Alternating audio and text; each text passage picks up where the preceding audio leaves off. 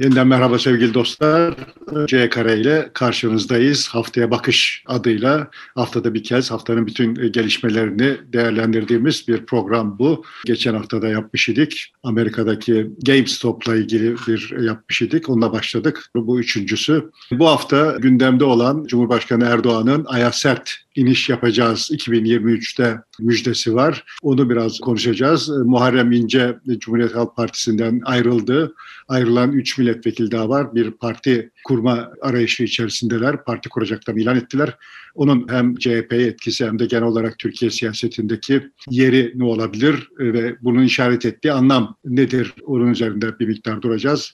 Bir de COVID-19 ile mücadele çerçevesinde aşılama var. Bu konuda çeşitli problemler, sıkıntılar da yaşanıyor. Alınan tedbirlerin ne kadar yerinde olduğu meselesi de çok ciddi şekilde tartışılmaya başlandı. Pek çok yerde bunlarla ilgili bir takım datalar da var. Farklı metotlar uygulayan yerlerin sonuçlarını karşılaştıran bir datalar var. Bunları da ele alıp değerlendireceğiz. İstersen başlayalım Ay'a yolculuğumuzdan. 69'da ilk kez Ay'a bir astronot çıkmış idi. Bundan sonra da epeyce bir gidilip gelindi. Ama dünyanın ilgisi Ay'dan Mars'a doğru yöneldi galiba. Biz şimdi Ay'a sert bir iniş yapıp orada bir takım incelemelerde bulunacağız ve muhtemelen oradaki uzay madenciliği konusunda yarış var şimdi dünyada. Orada bir yer edinmeye çalışacağız herhalde. Yani sonuçta şimdi ben akşamda yazarken yani işte bundan 10 yıl kadar önce yine Birleşik Devletler bilim bütçesini kısmaya kalktığı zaman bilimciler NASA'nın bulduğu gezegenleri, yaşanabilir gezegenleri falan bahane göstererek bak işte ileride dünya yaşanamaz hale geldiğinde bizim torunlarımızın torunlarının kaçmak zorunda kalacağı bir yere ihtiyaç olacak. Bugün bilimi engellerseniz eğer o bilmem kaçıncı kuşak torunlarımız çağır naçar kalacaklar, aman yapmayın mealinde kamuoyu kampanyaları yapmışlar. Ben de eğlenmiştim.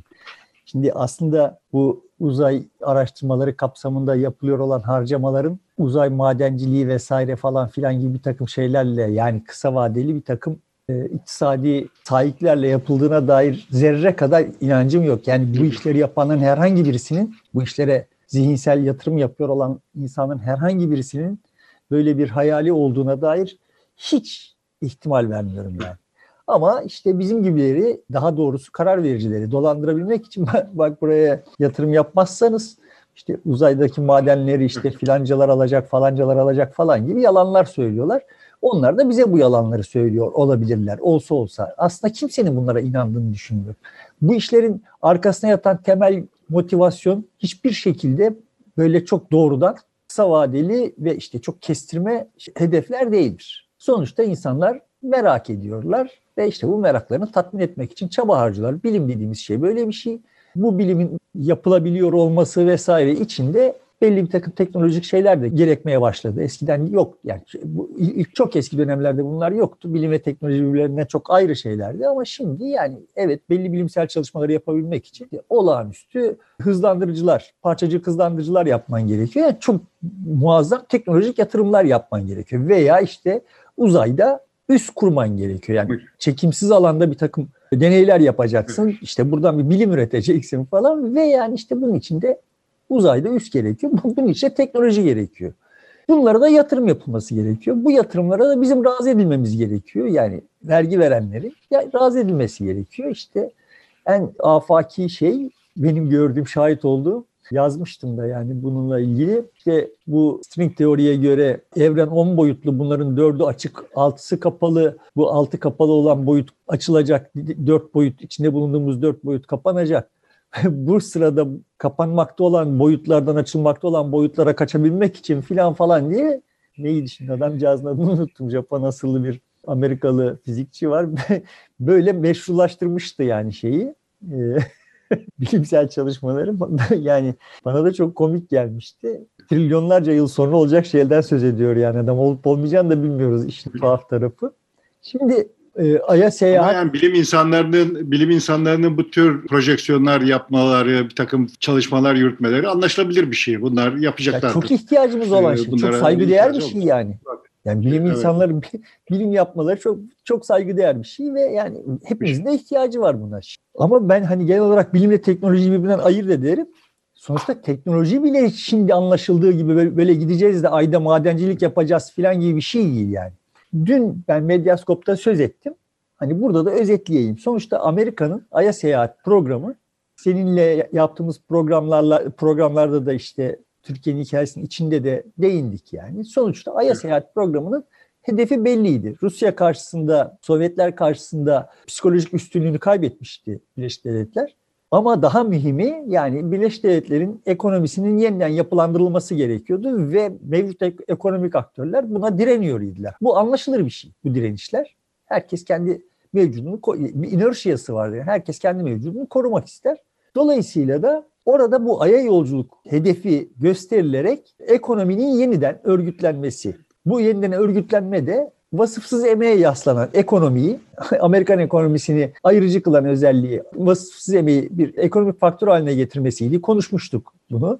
Evet. Bu ekonomiyi bilgi ekonomisi haline getirme süreciydi ve bizim bugün içinde yaşadığımız, problemleriyle boğuşuyor olduğumuz ekonomik düzen, o Ay'a yolculuğun, yani başka birçok faktörün yanı sıra o Ay'a yolculuk projesinin ürünüdür. Yani doğrudan Ay'a ulaşmanın kendisinin herhangi bir faydası yok. Ama bunun yan ürünlerinden olağanüstü bir fayda çıkarttı Birleşik Devletler kendisine. Özellikle haberleşme, data aktarımı konularında galiba bilişim alanında.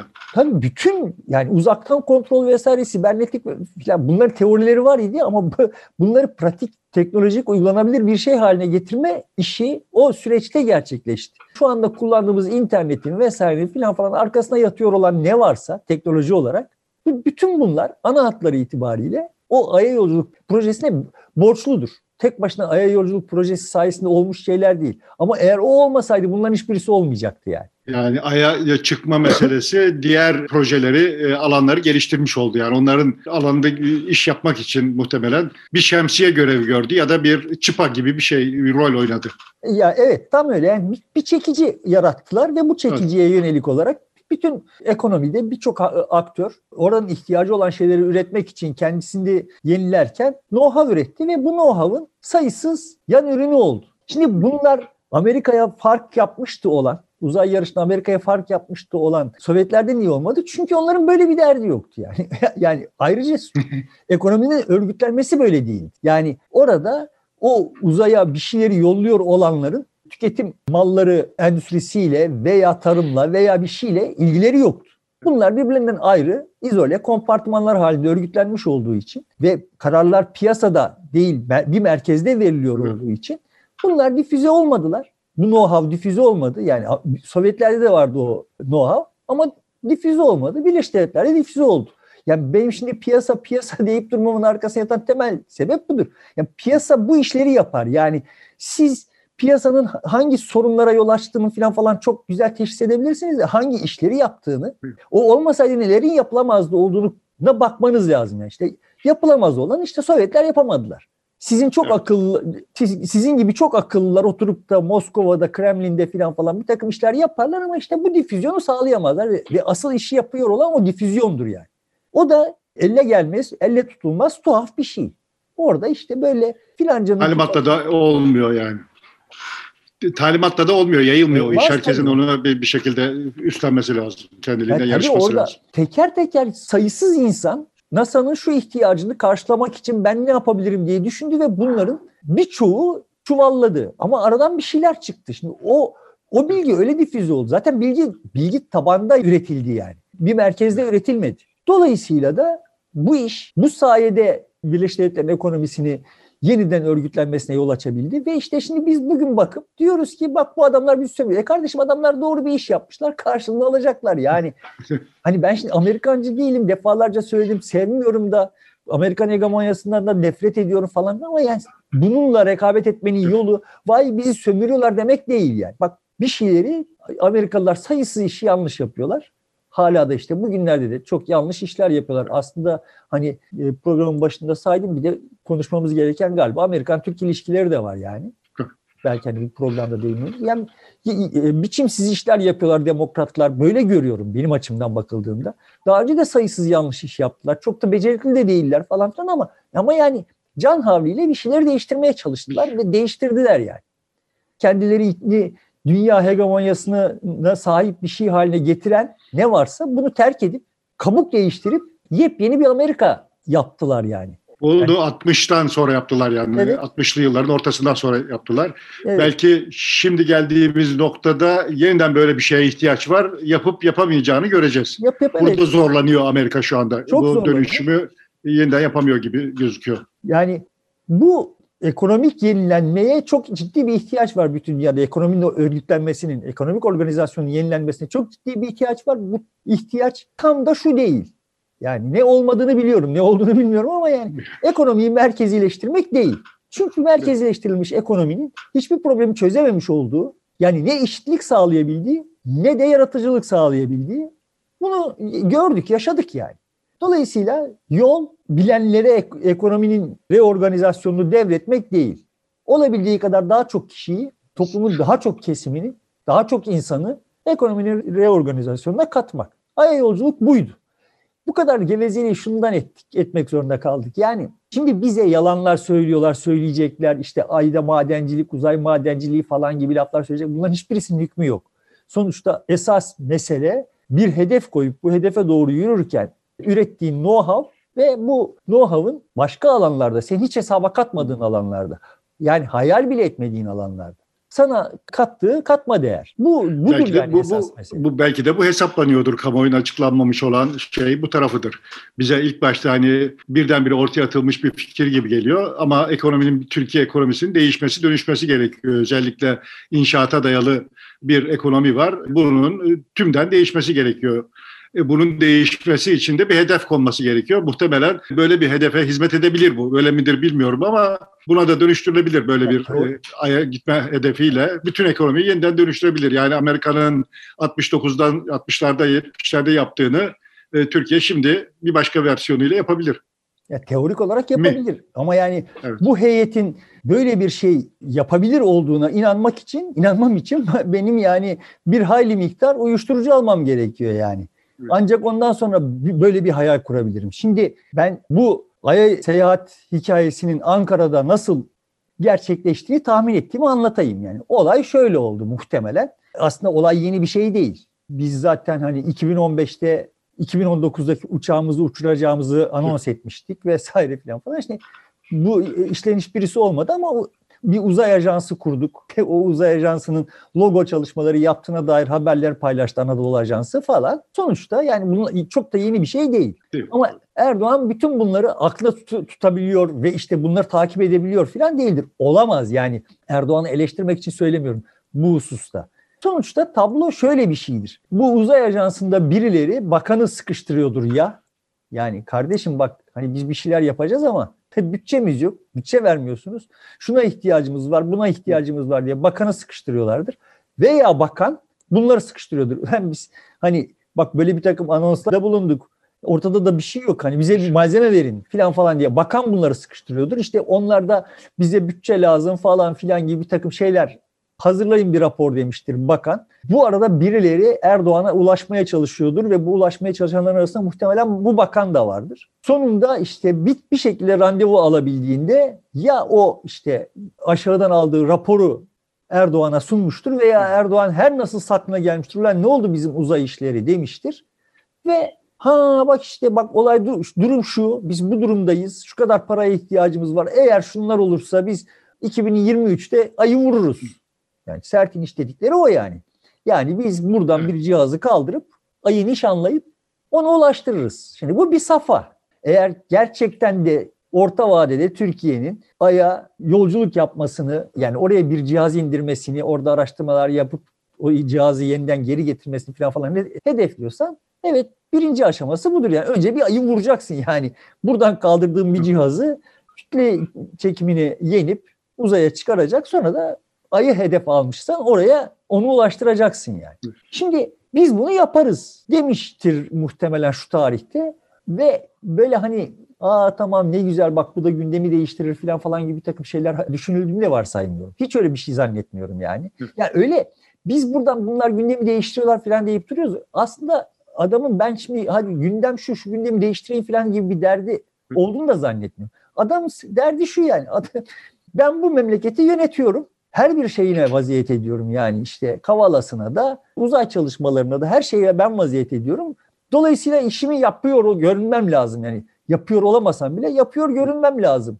Adamın günlük şeyi bu yani. Ne dese gündem olacak. Sen gündeme takıldın. Peki uydu gönderdi zaten Türkiye'nin şu anda 6 uydusu var yanılmıyorsam. Yeni bir de uydu göndermiş idi. Bir takım haberleşme uyduları, gözlem uyduları filan gönderiyor. Zaten bu alanda bir çalışması var. Bir yeni uydu daha ilave edebilirdi belki. Hayır, uyduları biz fırlatmıyoruz yani. Biz uyduları galiba son uyduyu büyük ölçüde biz ürettik de onların da tabii aslında astarını bilmiyoruz. Yani işte neden Türkiye ekonomisini dönüştürecek bir şey haline alamaz bu? Çünkü bütün bunlar kamunun kendi içinde kapalı, örtülü bir biçimde işte bu savunma sanayi vesaire falan gibi bir şemsiyenin altında yapıyor olduğu şeyler. O bilgi işte Uşak organize sanayideki bilmem hangi firmaya ulaşmıyor yani çünkü orada öğretilmiyor. Ulaşmaz zaten. Orada öğretilmesi gerekiyordu. Şimdi senin bu ekonomik organizasyonun içinde bunu değiştirmeye niyetleniyor olsan aya yolculukla, uyduyla, şununla, bununla bu işlere katkı yapabilecek olanların katkı yapmasının önünü açacak işler yaparsın. Şimdi Türkiye'de... Şimdi orada da muhtemelen tam tersi şöyle bir bakış var. Bu milli güvenlik meselesidir. Bizim buradaki bilgimiz, know-how'umuz başkaları tarafından alınabilir, çalınabilir. Bunu önlemek için olabildiğince dar kadro çerçevesinde bu işi yürütmemiz gerekiyor. Yaklaşımı var zannediyorum. Tamam işte böyle olduğu zaman Sovyetler olursun. Sovyetler olduğun zaman da oradan ekonomiyi yeniden yapılandırabilmiş olmazsın. Dolayısıyla Amerika'ya, Birleşik Devletler'e uzay yarışında fark atmış iken 30 sene sonra sen çökersin. Birleşik Devletler kendisini yenilemiş olarak çıkar. Tam da söylemeye çalıştığım şey bu.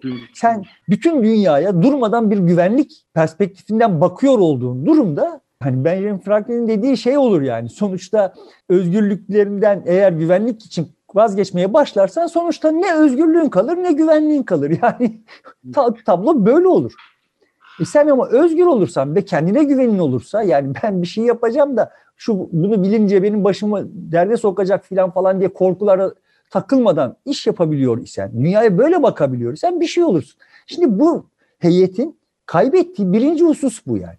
Dolayısıyla bu heyetten bir şey beklemenin, kendileri için bile bir şey beklemenin, bizim için zaten bir şey bekleyemeyiz de kendileri için bile bir şey beklemenin vadesi doldu yani. Artık buradan hiçbir şey çıkmaz. Bütün hayatları korku üzerine inşa edilmiş durumda ve bu korku bize de empoze edip durdukları, enjekte edip durdukları korkuyla bizim de hayatta kalmamızı zorlaştırıyorlar. Bu kadar korkan hayatta kalamaz yani. Korku evet, iyi bir şeydir. Ayrı bir şey. Kesinlikle hayatta kalma için iyi bir şeydir korku ama bunun bir dozu var yani. Dozu böyle aşırdığın zaman artık oradan sonra hayatta kalmanı engelleyen şey haline alır. Dolayısıyla bunun iktisadi açıdan baktığımız zaman bu aya yolculuk hikayesine bu iktisadi olarak herhangi bir faydası olabilecek bir şey değil. Yani daha çok uzatmayayım bu hususu. Evet. Şeye baktığımız zaman gündem değiştirme vesaire falan gibi şeylere baktığımız zaman öyle bir şey değil. Yani bu işte Elon Musk'la yapılan görüşmenin bununla alakası ne falan bunları da bilmiyoruz. Arka planda bir şeyler dönüyor ama yani burada görünüyor ki işte bir şeyler yapılıyor olması gerekiyor, yapıyor görünülmesi gerekiyor . Bu da onlardan biriydi. Niye bu gündemi değiştirdi? Çünkü herkes bu oltaya atladı. Hani oltaya atladı derken burada da hani bir hangi oltaya atsa atlanacak yani. Öyle değil mi şimdi? Sonuçta Erdoğan bugün bir de şey var Türkiye'nin öteden beri işte insanlar aya biz yaya diye bir tekerleme olduğu için aya gitmek gibi böyle büyük işler yapmak gibi bir hayalimiz her zaman vardır. Bu konuda bir önümüze hedef konduğunda doğrusu hepimiz heyecanlanırız. Ya ne güzel biz de bunu yapabileceğiz herhalde gibi. Böyle bir duyguya da hitap ettiğin zaman zaten gündem otomatikman değişir bir süre. Ya bence esas tam da olayın kalbinde analiz edilmesi gerekiyor olan, bize ufuk açabilecek olan şey tam da bu yani. Yani biz bir imparatorluk bakiyesiyiz ve bizim sağcısında, solcusunda, dincisinde, laikinde, cumhuriyetçisinde, ulusalcısında, milliyetçisindeki kim varsa hepsinde yani bu dünyaya hükmetme imkanlarının kaybedilmiş olmasının yarattığı bir travma var. Evet. Toplumsal olarak yaralıyız yani biz. Aşamıyoruz da bunu. Bu toplumsal travmanın tezahürleri işte ya onların yaptığını bizim onlardan önce yapmamız gerekir. Şimdi Erdoğan'ın attığı şey niye olta haline geliyor? Çünkü Erdoğan'a muhalif olanlar aya gidip de ne yapacaksınız? Bizim ayda ne işimiz var? Şurada aşıyı yapamıyorsunuz, aya gidiyorsunuz falan gibi geyikler yaptılar. Yani niye yaptılar diye eleştirmiyorum. Yani milletin de burasına geldi sonuçta yapılıyor. Şimdi bu öteki tarafta bak biz aslında bunları yapacak idik. Yapmamıza mani oldular. Yani ne yapıyor şimdi? El Biruni'den falan söz ediyor. Şimdi şu şeyi besliyor. Bizim aslında hem bilim olarak hem işte her alanda bütün bu Batılıların yaptığı ve dünyanın hayran kaldığı, bizim de hayran kaldığımız ne varsa bunları yapabilecek potansiyelimiz, imkanlarımız, insanlarımız var idi. Ve fakat bir şey oldu bir yerde, bir tarihte. Bir takım ahmak padişahları başımıza getirdiler vesaire. Bir şey oldu orada, bir bulanıklık var. Oradan itibaren biz, yani bize hücum ettikleri için, bize taarruz ettikleri için biz bunları yapamadık. Sonrasında bunları yeniden yapacak duruma geldiğimizde de işte korktukları için bizden işbirlikçilerini iş başına getirdiler. Şimdi bu iki tarafında yani hem dindarlar hem ulusalcıların paylaştığı hikaye yani. Yani evet. 2015'te Davutoğlu işte 2019'da ilk yerli uçak uçacak derken mesela yanlış hatırlamıyorsam Vecihi Hürkuş'tan söz ediyor yani. Yani işte bak biz uçak yapmıştık zaten ama ne oldu? İşte bu CHP zihniyeti bizim o sektörümüzü baltaladı. Neden baltaladı? Çünkü bizim uçak yapmamızdan Batılılar çok korktular. Herkes yapıyor. Niye bizden korktular? Biz çok korkulacak bir şeyiz yani Batılılar için. Yani neden? Çünkü bizim şanlı tarihimiz falan Türk işte çılgın Türkler falan. Şimdi bu hikaye bütün toplum tarafından iştiyakla tüketilen bir hikaye. Toplumun bütün kesimleri tarafından. Yani bunu da bu travmayla açıklıyorum. Ya bizim bir şeylerimiz vardı ve kaybettik. Kaybettik neden kaybettik? Çünkü birileri bizden çok korktular ve içimizden birilerini satın aldılar. Şimdi o kimi satın aldılar? İçimizden birileri kim? İki tarafa göre değişiyor. Yani Erdoğancılara sorarsan Boğaziçi öğrencilerini satın aldılar. Boğaziçi öğrencilerine sorarsan da dincileri satın aldılar. Yani sonuçta hikaye aynı hikaye, sadece öznelerin yerleri değişik. Yani biz aslında neler yapacaktık? Bizden korktukları için el birliğiyle yani cümbür cemaat birbirleriyle herhangi bir konuda bir araya gelemeyen Hollandalısı, İngiliz'i, Amerikalısı, Rus'u mesele bizi diz çöktürmek olduğunda ya da yerimize zapt etmek olduğunda hepsi bir araya geliyor. Şimdi bu hikayenin Türkiye'de çok net bir alıcı kitlesi var. Evet. Bunu ancak işte bu travmayla açıklayabiliyorum. Yani çünkü yani klasik bir açıklama var ya, böl ve yönet diye. Demek ki bizi bölmüşler birbirimizi suçlama konusunda ve kolayca yönetiyor birileri noktasına gelmiş oluyoruz o zaman kolaylıkla. Bunu her iki tarafta çok veciz bir şekilde söylüyor. İşte böl ve bölüyorlar bizi ve yönetiyorlar diye, ama bölünen parçaların biz olduğumuzu, birbirimizle bizim rekabet ettiğimizi, dövüştüğümüzü akıl etmiyorlar. Orada bunu aşıp birlikte iş yapmayı denemiyorlar mesela.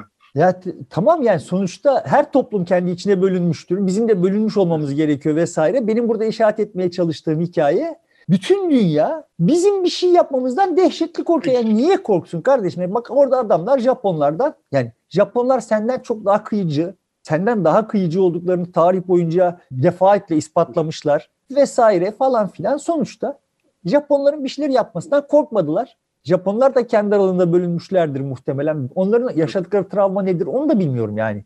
Japon kültürü çok abartılmış bir şey bir dönem vesaire, daha önce de bunları konuşmuştuk. Bana çok cazip gelen bir şey değil. Ama yani sonuçta dünyada normal rekabet şartları içinde birçok şey olup duruyor ama yani Türkiye'de de rekabet ediliyor. Türkiye'nin diyelim ki işte zeytinyağı piyasasını ya da fındık piyasasını ele geçirmesini işte İtalyanlar, İspanyollar, Mısırlılar istemezler. Çünkü onlar da seninle aynı pazardalar. Ama şimdi bu rekabet ediyor olmayı hasımlık olarak algılıyorsun. Sen rekabet ettiğin zaman dünyaya şefkatle yaklaşıyor oluyorsun filan. Şimdi bu absürtlük, bu ahmakça kavramlaştırmanın o imparatorluk bakiyesinden gelme ve işte Cumhuriyet'in kendisini garantiye almak için sistematik olarak pompaladığı kavrayışın ürünü olduğunu düşünüyorum. Yani ahmaklık burada. Bu aya gitme meselesini Türkiye'de istemeyecek olan, yani aya Amerika'dan önce gitmiş olmayı istemeyecek olan herhangi bir kesim var mıdır? Yoktur yani. Yani en Kürtçüsü bile bu memleketin Türk bayrağının aya ilk dikilen bayrak olmasını tercih ederdi yani. Ama şeyi bilmiyorum, mesela Finlandiyalılara sorsak bunu, Finlere sorsak veya Hollandalılara sorsak bu işi bu kadar bizim kadar iştiyakla isterler mi? Çok emin değilim, bilmiyorum yani.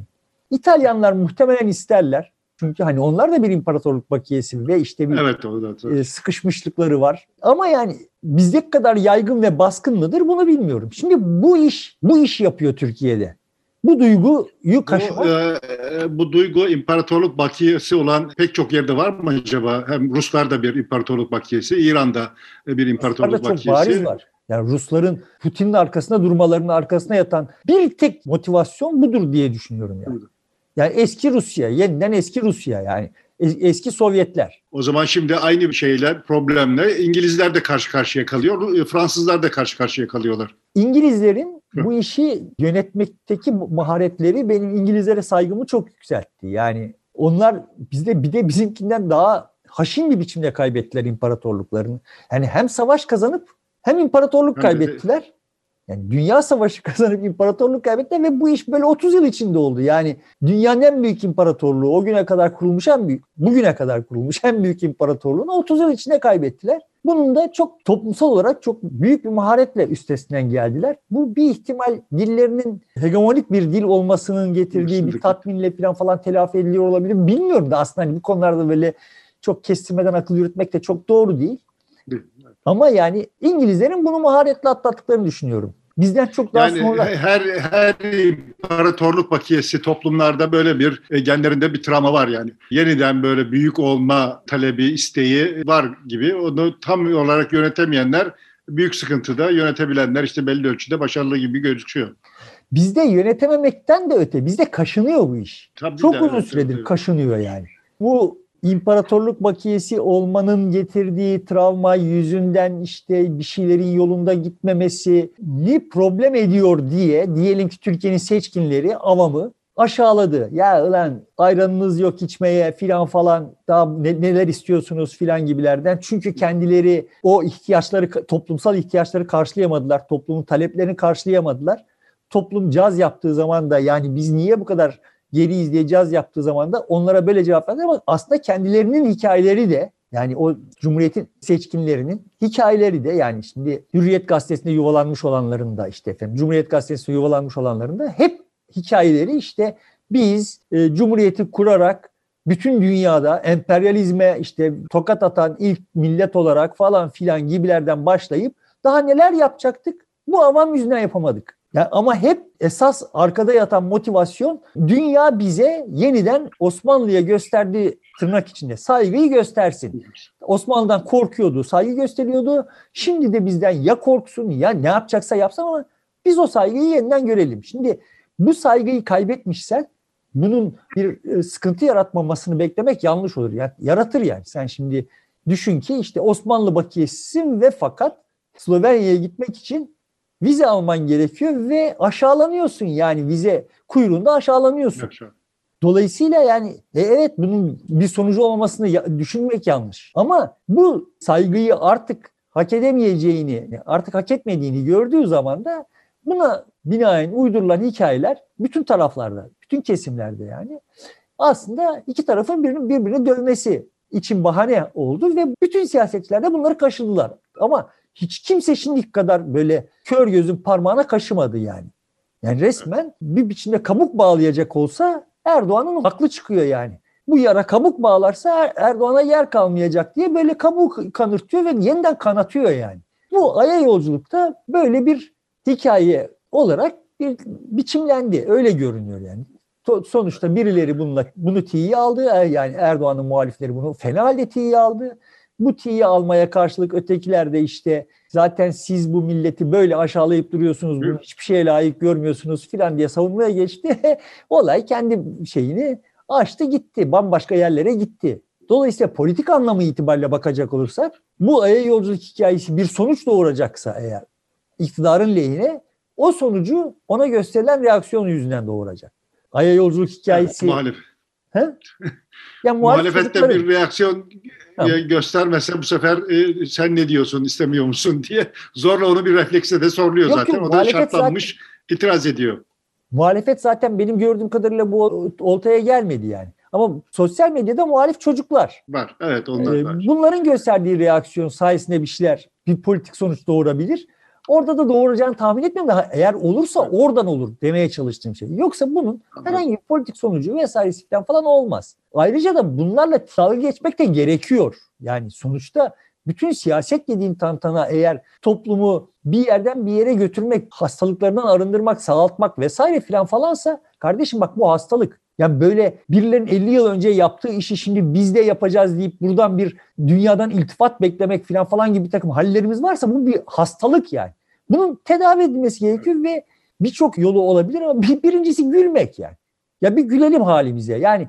Yani şimdi şuradan aya yolculuk hayali üzerinden memlekette bir saygınlık inşa etmeye çalışanlara bir gülelim yani. Yani bu komik bir şey yani. Ayda maden falan filan yok. Ayda böyle bir parselasyon falan yapılmayacak. İşte çıkmış beyefendi demiş ki şimdi bunları yapmazsanız yarın köle olursunuz. Yani dünyanın %99'u yapmıyor kardeşim bunları. Yani alakası yok. Böyle bunlar zamanında işte belli bir bilim insanlarının merakları açısından vesaire falan yapılması gerekiyor olan işler. Yapıldılar, bittiler yani. Ay diye bir hikayesi yok dünyanın. Çok, çok uzun süredir yok yani. Yok şimdi yani Mars var, başka gezegenler var. Mars var şimdi, Mars'a gitmek gibi, oralarda incelemek, başka gezegenlere gitmek gibi. Ya buradan sonra insanlığı uzay uçuşlarının olacağını çok uzun süre boyunca yani belki yüzlerce yıl boyunca insanlığı uzay uçuşlarının olacağını falan da tahmin etmiyorum. Yani belki bir takım uzay gemileri, işte yani uzay istasyonları gibi şeyler olacaktır. Bu şimdi şu andaki Uluslararası Uzay İstasyonu'nun süresi 2024'e kadar uzatıldı bildiğim kadarıyla, onu bir daha uzatmak gibi bir takım meseleler var. Ama yani sonuçta oralarda falan olay görünüyor ki artık bunlar zaten uluslararası işbirliği çerçevesinde uluslar ötesi organizasyonlarla yapılsın diye bir irade var. Yani buradan böyle ulusal rekabetler üzerinden bir şeyler yapma modası çoktan geçti ve de insanlı uzay uçuşları falan gibi bir şeyler de dediğim gibi sadece bilimsel çalışmalar yani. Niye var orada? Ya özel sektörü bırakılmış gibi kaldı yani devletler bu işi öncüsü olmak yerine biraz daha geride. Benim açımdan o Elon Musk'ın fantezisi. Yani sonuçta dünyada paranın çok çok çok küçük bir azınlık, %1 falan değil yani. Ondan da küçük bir azınlığın elinde aşırı birikmiş olmasından kaynaklanan ve o parayla dünyada yapılacak bir şey olmamasından kaynaklanan ya bir de şöyle bir uzay seyahati yapalım diyecek birkaç bin ya da 10.000 kişi vardır. Hani onların fantezilerini gerçekleştirip parayı çarpabilir Elon Musk ama onun dışında yani kimse için uzaya gitmenin bir şeyi yok, bir motivasyonu yok artık yani. İnsan göndermenin bir motivasyonu yok. Turistik yani kimsenin yaşamadığı bir şeyi deneyimlemek için çok para harcayabilir olanlara yani bu da yapılabilir. Ama yani bunun ötesinde bir şey yok yani oraya yok. İnsan göndermenin kimseye bir faydası yok artık. Tekrar söylüyorum bunun istisnası şu. Ancak uzayda yapılabilir olan bir takım bilimsel çalışmalar uzay şartlarında yapılabilir bir takım deneyler vesaireler falan vardır. Yani bunlar için oraya insanları da götürmek gerekiyordur. Yani bir süre sonra ona da ihtiyaç kalmayabilir. Yani onların tamamı uzaktan kumandayla yapılabilir. Bugün de yapılabilir diye düşünüyorum. Dolayısıyla böyle hani çok uzun süre çok elzem şeyler olmadıkça insanlı uzay uçuşlarının olacağını tahmin etmiyorum. Öyleyse biz de bitirelim istersen buradan iç politikaya geçelim burada, daha çok. Şimdi bu gündem değiştirme meselesi üzerine belki biraz konuşmak gerekebilir. Tekne de diyelim ki oltayı attım, bir balık çektim, balığı o şeyden ayırıp güverteye attığın zaman balık çırpınır. Evet. Tamam mı? Çünkü bir şeylerin yolunda gitmediğinin farkındadır balık ve de suyun dışında olduğunun farkındadır. Ne kadar farkındalıksa o yoluna gitmeyen şeyi düzeltme ümidiyle işte bir öyle kendisini atar. Yeniden suya ulaşmak gibi bir hayali var yani. Bizim kafamızda söyleyecek olursak. Şimdi düşün ki güverteye öyle iki tane balık attın. Yeni sudan çıkmış işte birisi bir kefal, ötekisi bir levrek. Ve levrek yatıyor öyle yani bekliyor yani. Kefal kendisini atıp duruyor ve sen de bunların bir tanesini tercih edeceksin. Yani yemek için tercih edeceksen o hareket eden kefali, bu canlı diye tercih edersin. Ama yani toplumsal olarak eğer aramızdakiler böyleyse ve bizim problemimizi çözmesini bekliyor isek bunların bir tanesinden yine kefali tercih ederiz yani. Şimdi bu gündem değiştirme denip duran şey adam çırpınıyor kardeşim bak adam çırpınıyor. Sen yatmışsın oraya bir başına gelene razı bir levrek olarak ve diyorsun ki aha bak bizi bu hale zaten bu sudan dışarı çıkmamıza sebep olan bu kefal. Bu kefali cezalandırın. Ya tamam biz cezalandıralım da kardeşim bak bizim ayrıca evet mesulü de bu kefal ama o çırpınıyor yani. O çırpınıyor ya. Yani adam Ay'a yolculuk diyor şunu diyor bunu ya. Siz de bir şey söyleyin kardeşim. Bir şey söyleyin yani. Bak bizim sıkıntılarımız var. Yani bizim travmalarımız var. İmparatorluk makinesi olmaktan kaynaklanan travmalarımız var. Tamam şimdi böyle bir şey var. Ya bunu tedavi edecek bir şey ya bunu tatmin edecek bir şey söyleyin kardeşim. Yani şimdi ben niye sana oy vereyim ya? Niye yani? Bunlar gündem değiştiriyor deyip çekil kenara. Yani gündem bu ya. Bizim gündemimiz yani biz ekonomik olarak şimdi çok zor durumdayız şu yüz bu yüz falan da. Yani biz bunlara çok daha kötü ekonomik durumlardan geldik buraya. Yani neyi bekliyorsunuz? Bu hani gündem değiştiriyor lafı beni çok irite etmeye başladı. Evet. Zaten ediyordu da. Yani ya siz değiştirin gündemi. Elimizde araç mı var? Ya bir tane bak Ay'a yolculuk lafı etti. Türkiye'nin dört bir yanında binlerce insan, on binlerce insan bu değirmene su taşıdı. Siz söyleyin. Sizin lafınız üzerinden bu dolaşım olsun. Yani ille de... Şimdi bu dediğini tam da Muharrem İnce yapıyor. Mesela Libya'da yapılan deniz anlaşmasını ben destekliyorum bu doğrudur deyip ister Erdoğancı deyin ister demeyin deyip o Türkiye'nin büyüme hayalini cevaplayan bir çıkış yaparak o da gündemi belli oranda değiştiriyor ve pek çok kanalda yer bulabiliyor. Evet gelelim Muharrem İnce hikayesine diyorsun yani yeter. Evet buradan oraya geçelim. Ay konuşup durma diyorsun. Evet. Şimdi ben Muharrem İnce'nin gündemi değiştirebiliyor bak dediğin zaman herkesin de cevap vereceğini biliyorum. Tamam adam CHP'ye zarar veriyor olduğu için işte medya kanallarına çıkmasına izin veriliyor ama CHP'ye zarar vermeyecek olanların çıkmasına izin verilmiyor diyecekler yani. Haklı olacaklar mı? Olacaklar yani şimdi böyle işte Muharrem İnce CHP'yi bölüyor filan hayalleri kuruyor olduğu şeyin iktidar kanadının aşikar görünüyor yani. Neresinden baksan sahiden çok aciz öznelere muhatabız. Muharrem İnce'nin ana muhalefet partisini zayıflatmasından bir medet umuyor olan devasa işte bir tarihlerde yakın bir tarihte %65'lik tabanı olan iki tane siyasi parti var. Yani bu iki siyasi partinin tabanı %65 idi bundan 4 yıl önce 5 yıl önce. Şimdi ana muhalefet partisini Muharrem İnce bölecek de biz de onu acaba... 60, istersen onu 66 diyelim. Bir de Vatan Partisi var. Peki. Şimdi ana muhalefet partisini Muharrem İnce bölecek de biz de iktidarımızı koruyacağız hayallerine düşmüş. Bir zavallı heyet iktidar yani. Yani bu zavallı heyet bize 3 yıl önce 4 yıl önce başkanlık sistemi gelecek, Türkiye uçacak kaçacak hikayeleri anlatıyordu. Türkiye'ye getirdikleri hal bu. Kendilerini getirdikleri hal de bu. Yani Muharrem İnce'den medet umacak kadar zavallılaşmış durumdalar yani.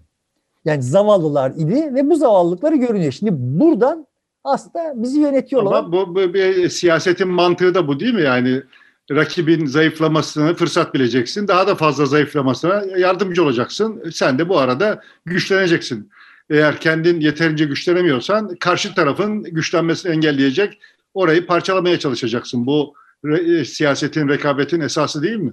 Yani şimdi burada siyasetin, rekabetin esasına yani CHP'nin içinde böyle hani devasa bir yeni fikir, harika bir fikir, CHP'ye sahiden şey yapabilecek bir şey ortaya çıkar falan filan.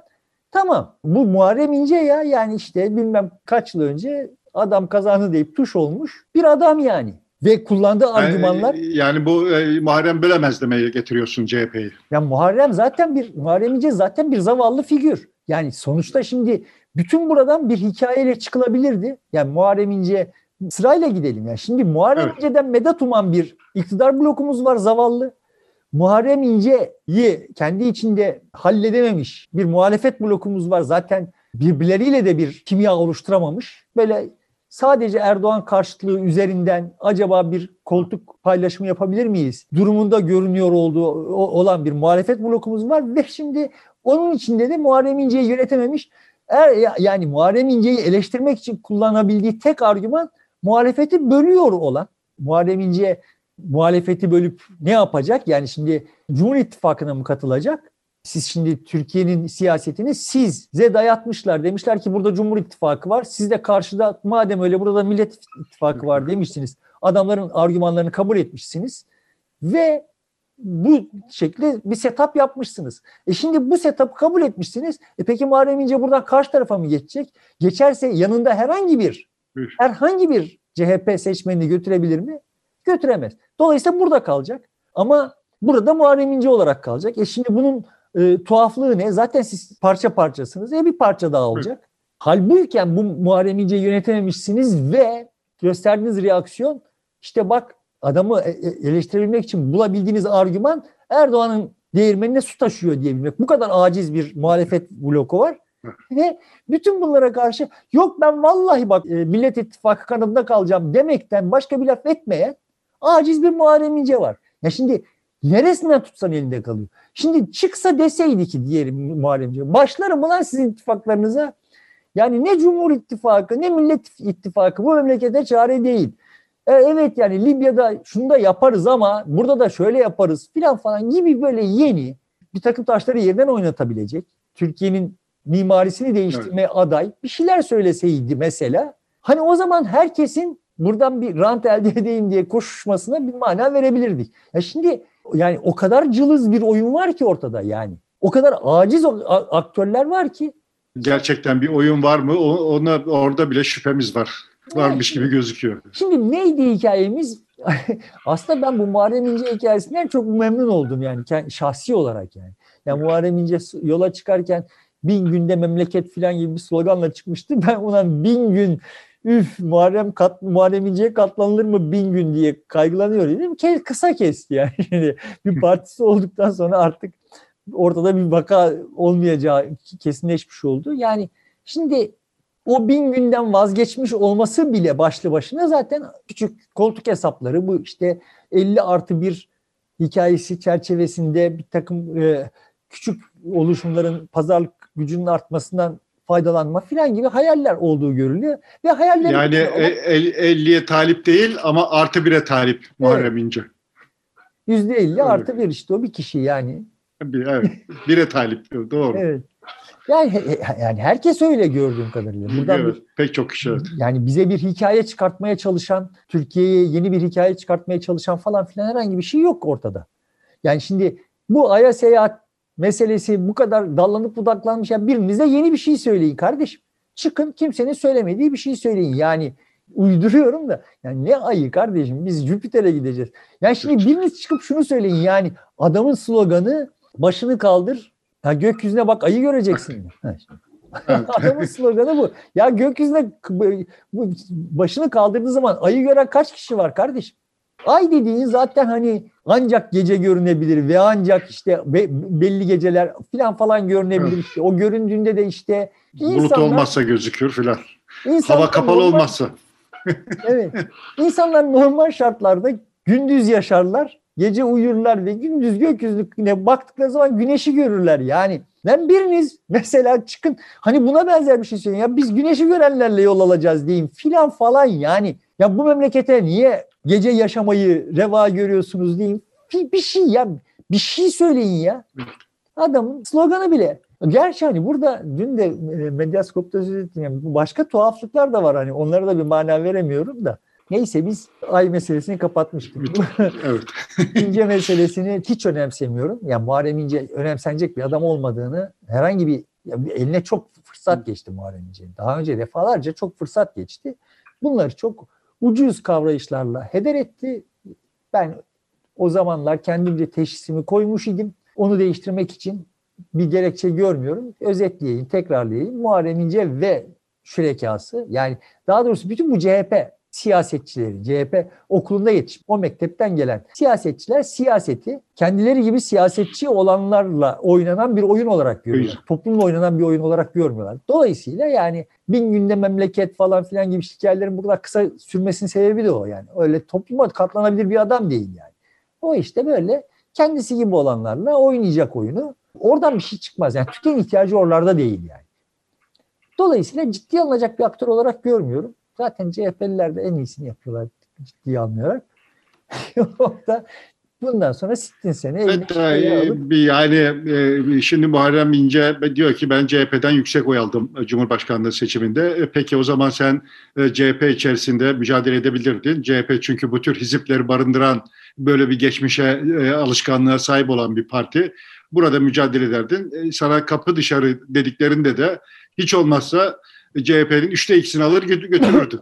Böyle bir arkasında bir güç yok yani. Dolayısıyla ben de çok fazla etkili olabileceğini zannetmiyorum. Bütün söyledikleri CHP eleştirisinden ibaret. Topluma yeni bir şey söylemiyor. Yani CHP eleştirisi babında da yeni bir şey yok yani. Yok yani, evet orada da yani sen şey CHP eleştirisi yaparsın da yani işte bu yaptığın eleştiri ile yani yeni bir CHP, yeni bir şey falan yani sonuçta ucuz Vatan Partisi o %1'e talip yani işte Vatan Partisi tabanına talip ve anladığım kadarıyla zaten asıl büyük yıkıntıyı da Vatan Partisi cephesinde yapıyor yani oradan bir takım kitlesel ayrılmalar oluyor muhtemelen şeyle birleşecekler, İnce'yle birleşecekler filan. Pek oradan gelen olmaz ama seçmeninden olur. Belki bir iki oy olabilir. Belki de ihtimal yani. Oradan alırsa hiç olmazsa birazcık örgütçü birkaç adam dahil olmuş olur partiye. Onlar biraz teşkilat işini bilirler. İstersen aşı kısmına geçebiliriz. Ya da Türk-Amerikan ilişkilerini mi buradan siyaset demişken oradan mı gidelim? Yani Türk-Amerikan ilişkilerinde işte bunları... Senin kadar bilmiyorum yani. Senin daha çok konuşman lazım. Sonuçta benim gördüğüm Türk-Amerikan ilişkilerinde yeni bir şey yok daha. Yani Amerika'nın yeni yönetimi bu bölgeye dair Türkiye'ye, Kürtlere ve bölgede ne yapacağına dair bir esaslı karar vermiş değil. Zaten içeride pek çok problemi var. Ona da bir karar vermiş değil. Şimdi esas vereceği karar benim esas derdim Çin mi, Rusya mı diyecek. Bunlardan herhangi birisini öne çıkardığında Çin dediğinde dünyaya bakışı, Türkiye'ye bakışı, Rusya'ya bakışı bambaşka olur. Rusya dediğinde Çin'e bakışı bambaşka olacaktır. Daha bu noktada kararını vermemiş olan ya da verdiği kararı bizimle paylaşmamış olan bir Amerikan yönetimi var. Yerine oturmaya çalışıyor. Ne var ne yok, dünyada ne değişti bunu anlamaya çalışıyor gibi geliyor bana. Pek çok sorunla meşgulmüş gibi duruyor. Yani şimdi hani Türkiye'de Erdoğan muhaliflerinin bu Erdoğan ve Trump arasındaki telefon dostluğu vesaire falan sebebiyle de Trump'ın azlinde bir Trump'ı kaybetmesinde bir bereket gördükleri aşikar. Dolayısıyla Biden'dan bir beklentileri var ya işte bu beklentileri çok kabaca şematize edecek olursak daha yani demokratların iktidarı daha demokratik bir dünya talebi olacak ve işte bu demokratik dünya talebi çerçevesinde de Türkiye'ye eğer daha demokratik olmazsanız bak dişlerimizi gösteririz denecek. Sadece Türkiye'ye değil yani işte şimdi Çin'e de zaten böyle davranıyorlar, Rusya'ya da böyle davranıyorlar. Burada ayrıca bizi hani bu Türkiye'deki Erdoğan muhaliflerini tatmin eden şu da var. Yani hala Türkiye ile temas etmediler. Erdoğan'la hala temas etmediler. Ama pek çok liderle de temas etmediler daha. Xi Jinping'le yeni telefonda görüştü.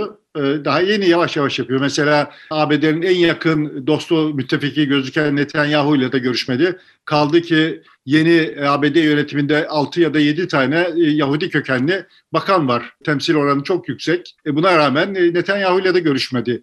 Bunların iş yapış biçimleri biraz yavaş yürüyor galiba. Elinde sonunda görüşecektir. Şimdi bak gerçeklikle kullanılıyor olan şeyi birbirinden ayırt edelim. Yani tamam.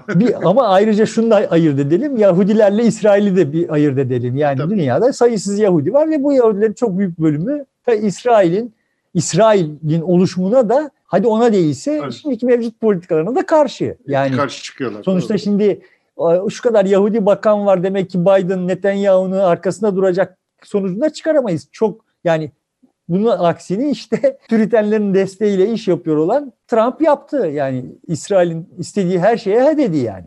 Şimdi burada da tablo öyle yürüyecek diye bir şey söyleyemeyiz ve Netanyahu ile temas etmemesiyle Erdoğan'a temas etmemesi tamam bu muhalefetin tamam işte diyeceği şey. Şimdi buradan bir limit devşiriliyor. Bunu demeye çalışıyorum. Yani evet. Çin'le temas etti, Rusya'yla temas etti ama Türkiye'yle temas etmedi. Bak Netanyahu'yla de temas etmedi. Demek ki Çin'le, Rusya'yla temas ettiğinde de onlara biraz dişlerini gösterdi. Yani bak hani Uygur meselesini açtı vesaire. Dolayısıyla işte tamam bu demokrat Amerikan'la yani şimdi biz hepimiz Amerikan düşmanıyız ama bu Amerikan emperyalizmi de berbat bir şey ama yani işte şimdi daha demokrat bir Amerika eğer dünyada vaziyet alırsa o zaman işte Türkiye'de de bu iktidar dış desteğini ciddi ölçüde kaybetmiş olduğu için filan falan gibi hikayeler yazılıyor. Şimdi bunlar için çok erken olduğunu ben de sana sonuna kadar katılıyorum. Bu hususlarda karar vermek için çok erken. Yani sonuçta evet, demokrat olmayan rejimlerle arasının açılması gibi bir hayal Amerika yönetiminin. Yani en baştan Suudi Arabistan rejimiyle başlaması lazım yani. Yani böyle hayaller kurmak çok elverişli değil. Ama buna karşılık işte bir 54 senatör galiba Biden'a bir mektup yazıp işte 48'i imza atmış, 6'sı imza atmamış ama isimleri var. 54 senatör mektup yazmışlar. Evet. Yani buna benzer bir şeyler başka ülkeler için falan oluyor mu falan bilmiyorum ama ya şimdi bu Erdoğan'ın hayatının çok da kolay olmayabileceğini. Şimdi orada da bir gariplik var. Ortada bir şey yok. Bir adım atılmamış. Bir durumda böyle bir mektup niye yazılır? Mektupta yeni hiçbir şey yok. Mevcut bilinen şeylerin yani pozisyonların tekrarı var. Öyleyse bu mektubu ne yazdınız? Buradan maksat ne filan? Bunlar da çok ortada kalan şeyler gibi duruyor. Tam tersi o mektubun en kilit noktası şu. Türkiye öyle bir yerde dünyada duruyor ki çok mühim bir nokta ve Türkiye bizim müttefikimiz bir ülke. Bunu aman kaybetmeyelim. Sen bunu bu şekilde sağla diyen bir de cümlesi var orada. Yeni olan tek tarafı o. Öbür taraftakiler hep bildiğimiz şeyler. Ya evet, sonuçta bu demokratların neyi neden yaptıklarını anlamakta ben de zorlanıyorum. Yani bu Trump azli konusunda da aslında daha önce de konuştuk. Yani bunlar yanlış şeyler diye bakıyorum. Ama demokrat irade aslında Amerika'yı bölmüştü olanın ne olduğunu çok da idrak edememiş görünüyor ve bizim 28 Şubatçılar gibi yangına benzin döküyorlar yani. Yani o mesela Kapitol'ün baskınını tek başına getirip incelemiş olsaydı Kongre'de ve Senato'da çok daha anlamlı olurdu. Bunu kim yaptığı araştıran, soran, çünkü yeni görüntüler de çıktı. Gerçekten de kötü bir manzara var bizim ilk gördüğümüzün ötesinde. Ama bunu Trump'ı yargılama üzerinden yapınca oraya baskın yapanları da sosyolojisini de arka plandaki düşüncesini de örtmüş oldu. Sanki her şeyi Trump yapmış gibi bir gösteri ortaya çıktı ki bu da dediğin gibi kendi iç meselesine ele alış biçiminin yanlış olduğunu gösteriyor. Yani çok olumsuz, Amerika açısından çok olumsuz sonuçları çıkacak gibi görünüyor ve ben de buna üzülemeyeceğim yani de. Yani bu iş, bu yönetim biraz sıkıntılı başladığı konusunda ben de seninle hemfikirim yani. Evet, öyle bir şey söylüyorum. Evet, bu aşı meselesiyle başımıza büyük problemler açabilir yani. Herkesin başına büyük problemler açabilir. O kadar da kapasitesi var mı ondan bile emin değilim. Myanmar'da yani, darbe yapıldı. İlk defa Amerika'ya karşı bir darbe gerçekleştirildi diye darbecileri şimdi yaptırım uygulamaya kalkıyor. Çin belli ki orada atak davrandı. Hem Hindistan'la olan problemini arttırdı. Hindistan'ın bir yandan gözdağı veriyor, aman Amerika ile olma diye sınırda çatışıp duruyor. Myanmar'da işte Hint Okyanusu açılış ülkesi olarak yeniden kendisinin yanına çekmiş gözüküyor. Yani Çin daha ne yaptığını bilen bir noktada gözüküyor şu aşamada. ABD daha savruk duruyor. Yani Amerika demokratların kapasitesi sorgulanmaya değer de Birleşik Devletler'in kapasitesini sorumlamasak iyi olur. Tamam, peki. O zaman biz aşıya geçelim. Aşı kampanyası dünyada yapılıyor ama zengin ülkeler daha hızlı davrandı doğal olarak. Bunu paylaşmadılar diğerleriyle, dünyanın geri kalanıyla. Ama ondan daha önemli başka bir sonuç var. Sıkı tedbirlerin uygulandığı yerler ile sıkı tedbirlerin uygulanmadığı yerler arasındaki sonuç karşılaştırıldığında arada çok anlamlı bir fark da gözükmüyor. Bu da yeni tartışmaları beraberinde getirdi. Evet, ben kendi blogumda herhalde bir ayı geçti yani şeyi paylaştım. Yani Türkiye'nin muhtelif şehirlerinde, illerinde fazladan ölümlerin grafiklerini paylaştım ve yani sonuçta Türkiye'nin dört bir yanında aynı eğilim olduğu halde yani İstanbul, İzmir, Bursa gibi illerde fazladan ölümlerin arttığı dönem ile Konya, Kayseri, Erzurum gibi illerde fazladan ölümlerin arttığı dönemler birbirinden farklı. Yani şimdi bunların hepsi izaha muhtaç. Böyle birçok izaha muhtaç husus var bu COVID ile ilgili. Ama benim gördüğüm kadarıyla bu COVID'i kitleleri kontrol etmek ve aşağılamak için kullanıyor olan bir elit kesim dünyanın her yerinde var. Yani bu bizi kanırtıyor olan şey bütün dünyada varmış zaten. Bunu ben Trump kampanyasıyla fark etmiştim. Bunlar çok azgınlaştılar bu Covid meselesiyle ilgili olarak ve böyle bütün toplumun kapatılmasına yönelik bir takım şeyleri bilimi arkalarına alarak, yani bilimsellik iddiasıyla dayatıp duruyorlar. Yani aşırı tedbirli olmayı bilimsellik yaftasıyla birlikte pazarlıyorlar. Bunu teyit eden herhangi bir bilimsel şey yok. Yani gerçekten bilimsel diyebileceğimiz bir metodolojiyle evet bu tedbirlerin daha da artırılması gerekir söyleyecek herhangi bir şey yok yani. Ama orada ciddi bir küstahlık ve azgınlıkla bu işi giderek artan dozda sürdüren, işte New York Times'ından İngiltere'nin seçkinlerine kadar ve işte bizim çok bilmişlerimize kadar her yerde böyle bir kutuplaşma oldu. Sesi daha çok çıkan ve daha tırnak içinde bilimselmiş gibi konuşuyor olan heyet daha dayatmacı davranıyor. Benim gördüğüm kadarıyla evet, yani işte seninle de paylaşmıştım özelden. Bu North Dakota ile South Dakota arasında, yani tedbirlilik açısından 180 derece fark olduğu halde vaka sayılarında ciddi bir fark görünmüyor. Şeyde teyit etmedim, bilmiyorum, ama zaten başka yerlerde bunu görüyordum yani. Var, başka yerlerde de var. Her yerde ben bunu görüyorum. Yani bu tedbirlerle sonuçlar arasında ciddi bir korelasyon yok. Şimdi bunun korelasyon olmadığını söylediğiniz zaman da zaten tedbirler uygulanmıyordu ondan filan falan gibi işte laflar ediliyor. Yani yok kardeşim, bak sonuçta Türkiye'de tedbirlerin gevşemesiyle fazladan ölümlerin artması arasında yaklaşık 3 aylık bir faz farkı var. Ya bak şimdi bunları tartışalım. Yani yine sonuçta sizin dediğiniz olsa bak tartışalım. Şimdi tartıştırmadan, tartışmayı mani olarak böyle hepimizi 60 sene içeri kapatmak hayali kuran ve üstelik şimdi hem bunu yapıp hem de ondan sonra bütün bu hikayenin üzerinden iktidarların toplumları denetlemesi, hayalleri kuruyor falan hikayelerini de kendileri üreten bir heyet var yani şimdi. Bu çok tuhaf yerlere doğru gidiyor. Şimdi ben dün Medyascope'da misali verdim. Bu AKP'nin iletişim stratejisi, Ay'a döneceğim de Ay'a dönmek için dönmeyeceğim. TRT Haber tweet atmış. İşte şeyle konuşmuş da, Uzay Ajansı'nın başkanıyla konuşmuş da oradan şeyler almış lafları. İşte uzaya gidecek olan Türk ne uzun ne kısa ne şişman ne zayıf olmayacak falan gibi böyle bir şey çıkartmış ön plana. Şimdi köyde kahvede oturan İlyas Ağa bu tweet'i gördüğü zaman veya TRT Haber'i seyrediyor ise işte o haberi gördüğü zaman ha işte bak iyi düşünmüş bu çocuklar. Uzun olursa şöyle olur, kısa olursa böyle olur, şişman olursa şu olur, zayıf olursa bu olur filan diye. Ben de zaten bunu biliyordum. Bak bunlar da düşünmüşler, demek ki bunlar akıllı çocuklar filan demiştir. Demiştir yani. Şimdi bunun dememiştir dersen seni şeye davet ederim. Futbol tartışılan gruplara davet ederim. Yani adam orada şimdi oturuyor. Aa bak işte bu maçta Belhanda'yı kesti. Evet Fatih Terim akıllıca iş yaptı. Ben de zaten böyle yapılması gerektiğini biliyordum diyor. Şimdi adam iş futbol kılan şey bu yani. Yani böyle adam kendisini Fatih Terim'den daha iyi teknik direktör olarak düşünüyor. Yani ben olsam daha iyisini yapardım diyor. Şimdi İlyas Ağa da öyle diyor yani. Yani evet bak bana sorsalardı derdim ki o gidecek olan çok uzun olmasın. Çok kısa olmasın falan derdim diyor şimdi, tamam mı? Şimdi Tijan Hanım'la oğlu Orkun Bey de bu İlyas'ın halini görüp bununla eğleniyorlar. Ama şimdi onların aslında durumları farklı değil. Şimdi onlar da diyorlar ki maske takılmalı, mesafe olmalı, işte bütün dükkanlar kapatılmalı, okullar kapatılmalı filan şimdi. Neden? Yani nereden biliyorsun bunu? Şimdi bilmiyor. Yani nasıl İlyas Ağa aslında astronot nasıl seçilir? Uzaya gitmek için ne tür vasıflar sahiden gerekir bilmiyor ama bilmediğini bilmiyor ise... O Tijan Hanım'la Orkun Bey de aslında bu salgından nasıl kendimizi sakınabiliriz bilmiyorlar.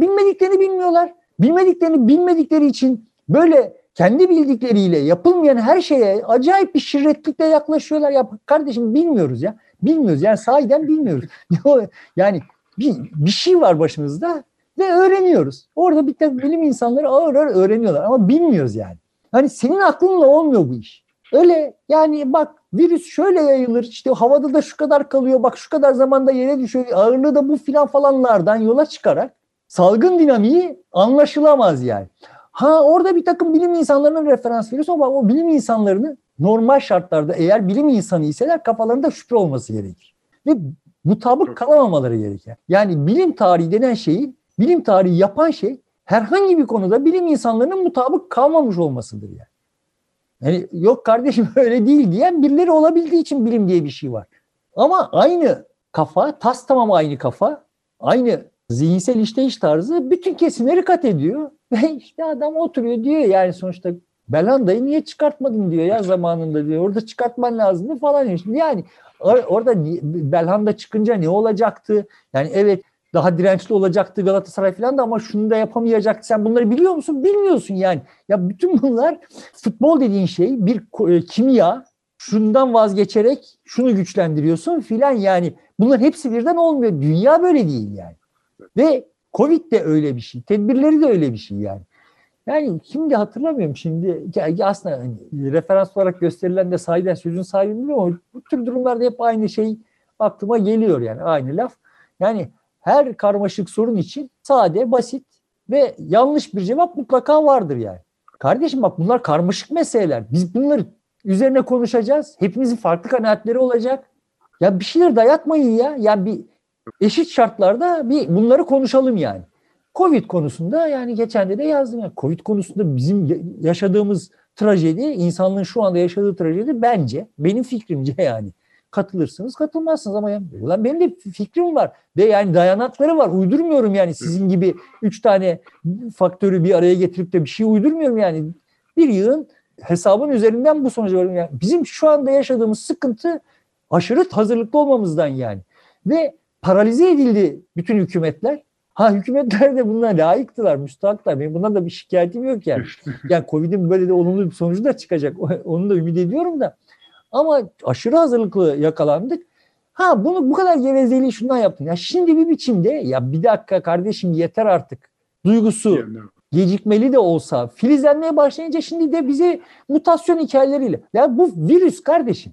Bu virüs yani bir insandan bir insana geçerken mutasyona uğrar yani. Ya zaten bilmem kaç tane şeyi var, kodu var yani onları kopyalarken de değişir. Şimdi de bir mutasyon heyulasıyla bizi korkutmak üzerinden. Yani bak zaten bu mutasyon geçirip duruyordu.